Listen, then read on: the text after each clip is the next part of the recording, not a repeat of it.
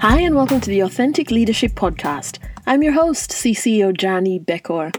Learn more about how I help leaders like you to lead and manage your teams and manage your own well being by going to www.themainprotagonist.com.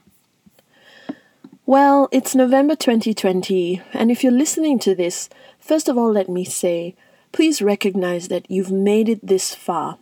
It's been a challenging year mentally, emotionally, financially, Remember how we were all feeling in April this year? Did we think we'd make it to here? Well, you have, and that's reason enough to celebrate. That's reason enough to be grateful. Fatigue has kicked in for a lot of us, even those of us who are still lucky enough to be working full time and earning a salary. And that's why I wanted to talk to you about how to manage your well being for the rest of 2020 and into 2021. Now, I define well being as a state of being robust, that is, strong, healthy, vigorous, across five dimensions physical, mental, emotional, spiritual, and yes, even creatively. Now, as an executive and wellness coach, I guide clients across four of those dimensions the mental, emotional, spiritual, and creative. But when it comes to the physical, in the past, I would recommend other professionals like personal trainers and nutritionists. A lot of them are now conducting online sessions and classes. So if you're feeling stuck in this area and you live in a city where face to face time is still severely limited, I want to encourage you to tap into your networks to find out who can help you.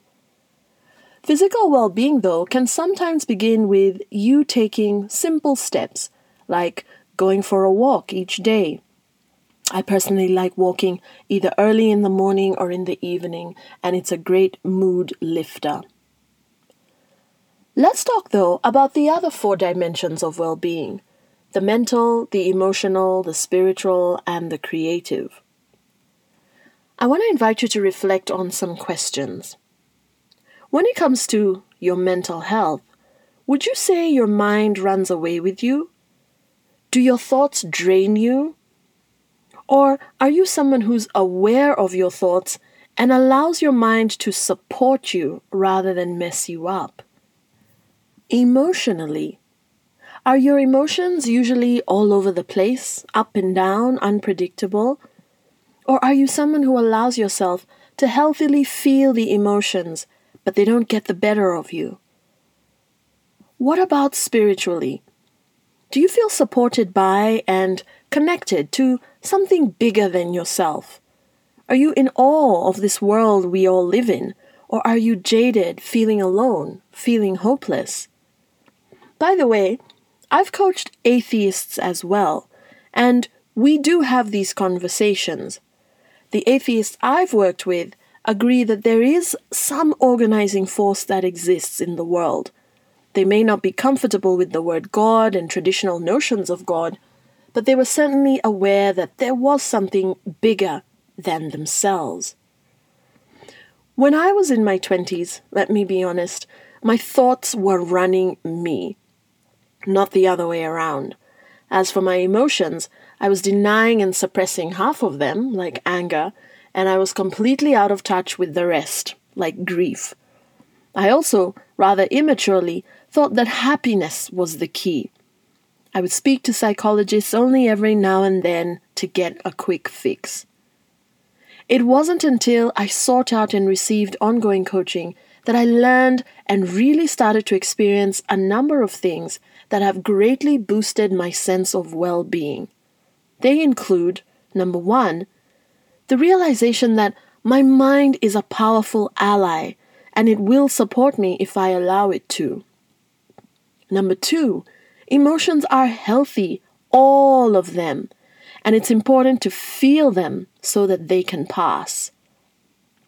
Number three, the realization that I am loved by this force that is bigger than all of us. I choose to call it the God force. And this particular realization is far more healthy for me than to believe that I am a sinner.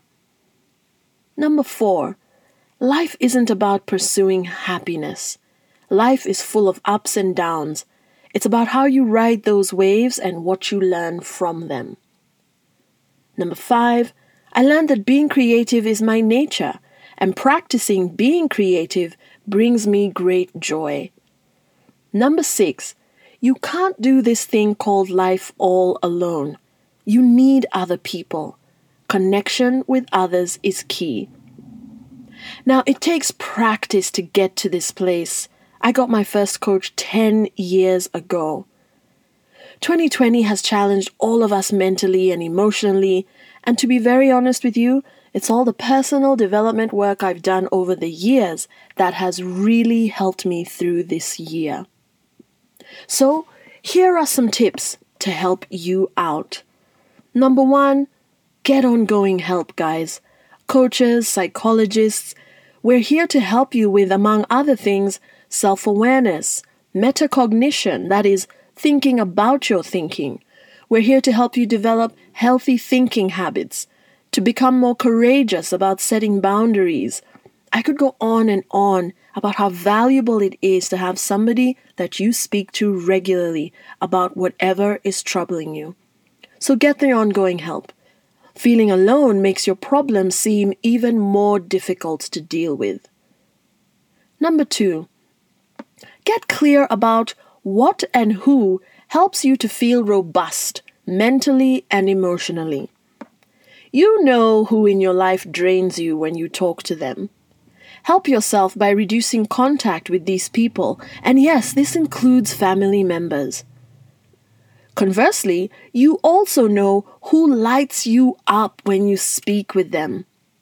Make the effort to stay connected to these sorts of people often, on phone, online, face to face while practicing physical distancing. Be brave about your boundaries. Feel no guilt about reducing time with people who you can tell don't have your best interests at heart. Be brave about the sorts of conversations you want to engage in from here on in. Do you want to be around optimistic problem solvers or do you want to be around pessimistic drainers? There is so much coming at us this year and probably next year. You really have to guard your mental and emotional health. Number three, what are you reading, watching, listening to? I want to invite you to really start to filter the online content you expose yourself to, and that includes the groups that you're in on social media.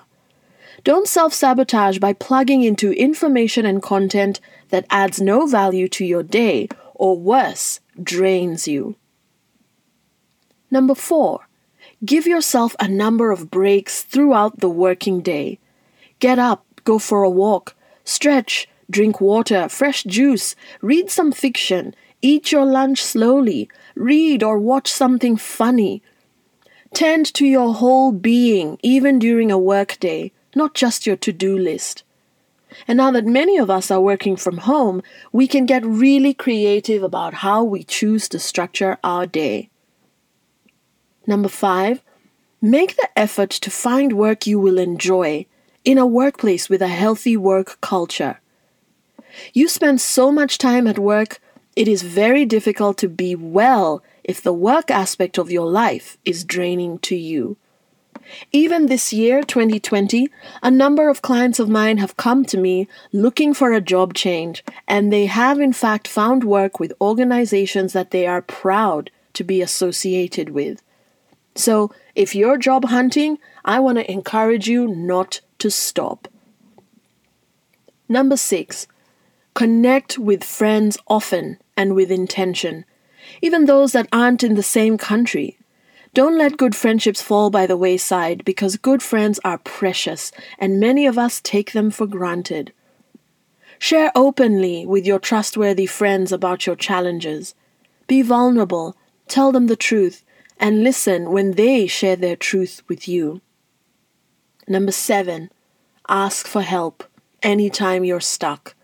By all means, try and figure things out for yourself in any aspect of your life but after some time, be brave and just ask for help. Pay for the help if you need to. Number eight, physical exercise, which we all know even helps us mentally. Find a physical workout that you will enjoy doing, at home or outside if it's permissible in the city you live in. If you want to stay motivated to work out, it's gotta be a workout that you genuinely enjoy. Read widely to discover what is out there that you could enjoy taking up. I took up Qigong with a master more than five years ago, and my husband and I practice it to this day, even at home. Number nine, spiritually. I find that the quickest way to feel a connection with the God force is to first of all pause, get present wherever I am physically, breathe deeply in and out, and to start counting my blessings. Try it. Find moments in the day to be grateful. It's a powerful practice to develop. Sometimes I just say thank you to whatever the force that's out there is God, the universe, whatever you want to call it. Just say thank you. Find that thing that makes you feel connected to life, to others. Apart from gratitude, remembering what brings you joy and doing that often will also help. Some people find they connect best with themselves, God, the universe, either late at night or very early in the morning when it's quiet. Find what works for you. Number 10. Spiritually, I also encourage clients to read widely. Discover which ideas around God and life resonate with you and keep learning more about them. I grew up in a predominantly Christian country, Kenya, so I had to go out of my way to discover other types of thinking, like Buddhism, which I really, really love. It improved my understanding of life and how to live it. Now, I'm nowhere near being a master, I don't claim to be, but I have to tell you folks, I'm doing a lot better mentally and emotionally than I was even five years ago. Number 11. Learn how to forgive. I talk a bit about this in episode 60 of the podcast, so have a listen, and I'll be discussing it again next week. Forgiveness is key to lightening any emotional or mental burden you have about how someone wronged you in the past. You can even get to the point where you realize that there's nothing to forgive. You start to see how that unfortunate incident or experience has actually helped you to grow and may have even ended up being good for you later on in life. Number 12. Prioritize having fun in life, guys. Have a laugh and do it often. I used to think that being serious was the key to success, and I would always be confused when mentors would tell me to lighten up.